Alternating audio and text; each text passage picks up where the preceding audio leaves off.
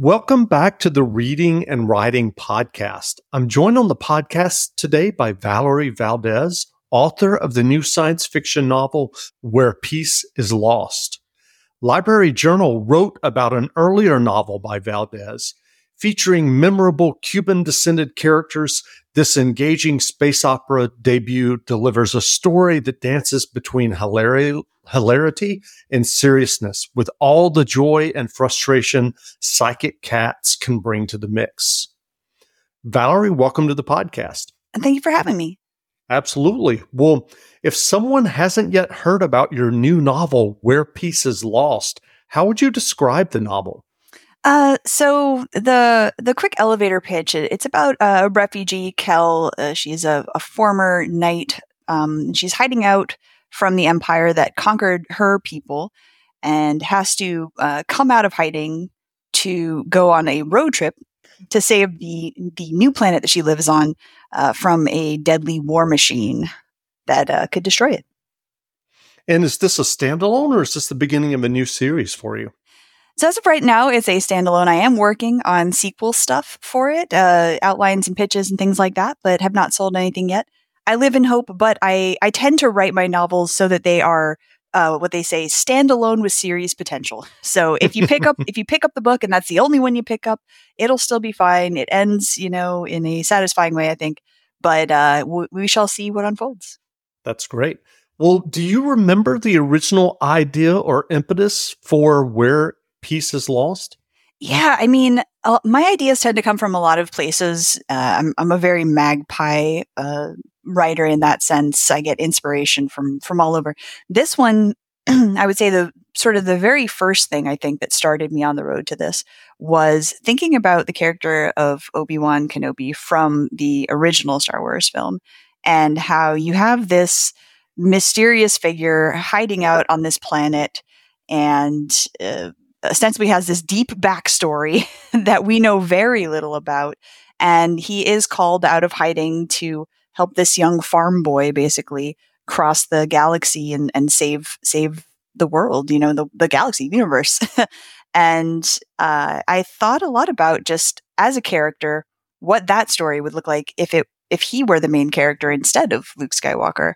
And, you know, has to again same deal cut him out of hiding save save the planet save the world um but is risking exposure is risking his old enemies coming after him and causing not just problems for him personally but for everyone around him um, in in a sort of scorched earth way and I I sort of spun it out from there in various directions. And the first thing I did was, of course, gender swap Obi Wan because I I like to write uh, lady protagonists as a rule. sure. well, what was your original writing journey that led you to writing your first stories and your first novel and getting them published? Oh gosh. Well, I mean, I, I started writing when I was a kid. I'm one of those, mm-hmm. right? Where I've been I've been writing my whole life off and on. And uh, the the journey for this, I, I started doing National Novel Writing Month in I, I want to say 2005. And so every year, every November, I would sit down and start a whole new novel and a lot of times I, you know, I, I won pretty much every year. So I would end up usually with about half of a novel and and then just never finish it because it to me at the time it was more about the challenge of doing the thing and, and the fun of it. And uh, it wasn't until Chilling Effect that I really thought to myself, you know, I think I can make a go of this. I think I can I can finish this and edit this and try to make something of it. And uh, what helped me then after that was I had a friend who had gone to Viable Paradise, the workshop, and recommended that I try to, you know, get into that as well. And I did. And the encouragement and, and cohort that I built there um, has definitely helped me, encouraged me, supported me all, all through this journey. And, and here we are. And can you tell us a little bit? What was your experience like at the Viable Paradise Writing Workshop? Oh goodness. I mean, it was basically a, a, week of, you know, lectures and camaraderie and uh, critiques and just kind of building up confidence, I think was probably the most important aspect of it for me. I am a very self-conscious writer. I am very self-effacing and it is it is difficult to learn the skill of not just accepting criticism but accepting compliments gracefully And so um, some of that was was very useful in there, but also again just building community, uh, meeting other people who were doing the same thing that I'm doing, who were also uh, ambitious, interested in getting published, and working hard on their craft. And it's not that I didn't know people like that before. Obviously, I had friends who had encouraged me to go to Viable Paradise who are also along this path, but uh, it, it was sort of my first experience being in a very um, professionally oriented environment, a very, you know, pro focused, pushing us all to uh, accomplish our our goals and and to set those goals i guess in in more lofty ways you know as opposed to just hoping for exposure it was about no be a professional about this and and here's how you talked about national novel writing month mm-hmm. and you started that i think around 2005 what do you think was different about uh, the novel Chilling Effect that you wrote that it, it, that ended up becoming your debut novel? I, I, I think I just loved it, honestly. The other novels that I wrote, it I did like them and they were a challenge and no writing is ever wasted. Um, definitely throughout the process, of of building up my skills and development. I I, I was not. Uh, it's not that I was aiming low. I guess right. I, I was trying mm-hmm. to. I was trying to write well. I was trying to do better and and consciously uh, improve my skills in my craft.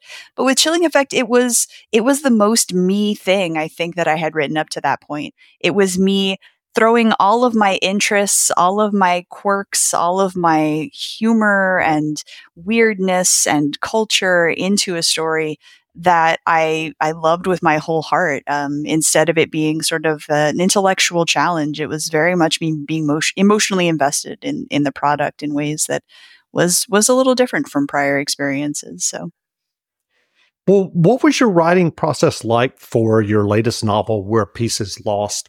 Um, are you someone who uh, outlines extensively before writing, or um, do you uh, just kind of dive into the narrative and see where it takes you? No, I am an I am an extensive plotter, and so typically what happens with me is I have a sort of parallel process, I guess. And a few a few different things happen simultaneously, but um, a lot of times what I write first uh, is the pitch.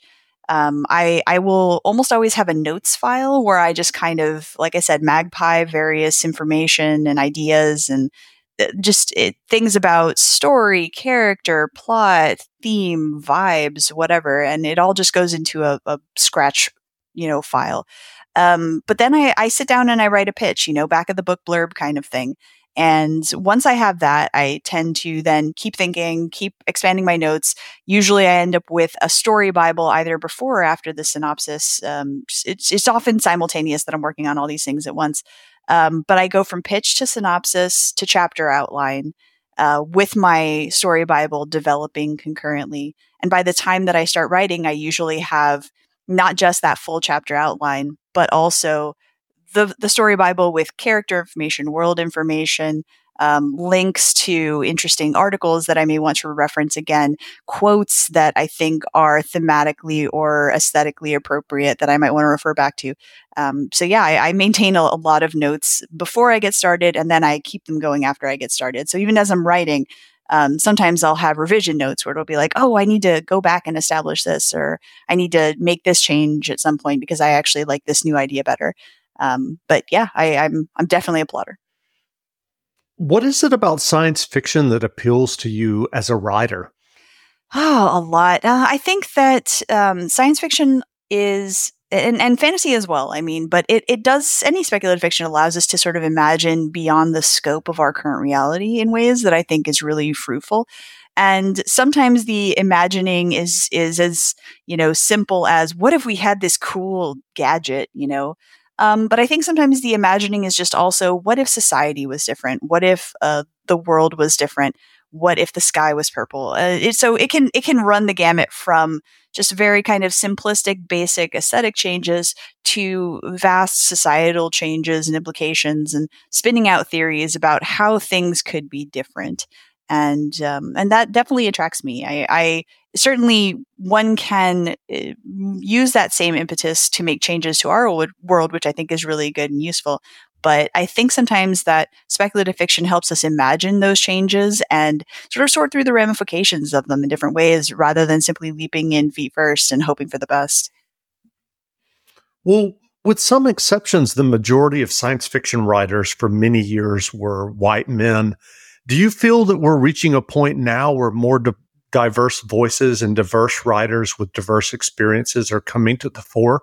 I think it's interesting you bring that up right now because I was actually watching a conversation develop on Blue Sky this morning, which I think is really useful. And uh, I came to it by way of CL Polk, who is an amazing fantasy writer, among other things, and um, and and they came to it through uh, Juliet McKenna, I believe. And the discussion was essentially about how you may see a lot of very prominent debuts from marginalized people coming out today. And they get a lot of attention, they get a lot of fanfare. But if you start looking into the backlist and you start looking into who has a sustainable career, you know, who has published more than 10 books, which is uh, uh, uh, according to the arguments that that's about how many books you need to have in in your backlist to be considered a career writer and you'll find that those debuts do not make it to that point and so we can definitely make the argument that, oh, yeah, we're, we're seeing a lot more people, uh, marginalized people who are having books published.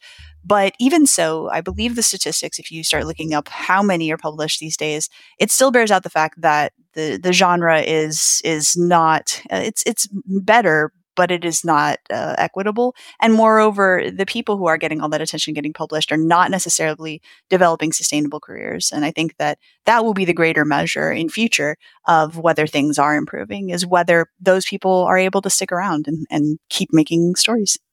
Sure. Well, what writing advice would you offer for those who are working on their own stories or novels? Oh, goodness. I mean, there's so much writing advice out there. I would say that one of the things mm-hmm. to keep in mind is as you're constantly looking for writing advice, um, just consider it all to be sort of tools that you're putting in your toolbox. You know, uh, there is a thing uh, that, that we joke about, about the perfect journal. And that if we could just find the perfect journal, then we would be able to write the perfect story in the perfect journal. And so there's this never ending quest for the perfect journal. But then what often happens is you end up with a lot of blank journals on your shelf mm-hmm. and, uh, and you never actually get anything done. And so I think that um, looking for more writing advice that will solve the problem of, of you and your own process, and your own method, it's not that it's not useful because you may in fact hit upon the perfect journal at some point. But I think it's more useful to just uh, take all of that writing advice, consider it to be tools in the toolbox and, and try those tools out. Use them for yourself, see if they work work. If they don't work, then put them back in the toolbox and try something else. But keep honing your own method, keep honing, honing your own process and be flexible. If if something is working, go with it. If it stops working, then switch it up and, and find something else that's, good, that's going to work for you. Um, and I think the other thing I usually would say is to embrace whatever it is that you love writing about. Um, writing, especially if you're going to make a career out of it or if that's your goal, writing is not like the highest paying job that you can get out there. If, if your goal is to get rich quick, then, uh, you know, know, be a stockbroker or something. But like, if you want to be a writer, then embrace the stuff that you want to write. Embrace what you enjoy. Embrace what you find fun, appealing, enticing, interesting, intellectually stimulating, whatever it is that motivates you, you know, lean into that.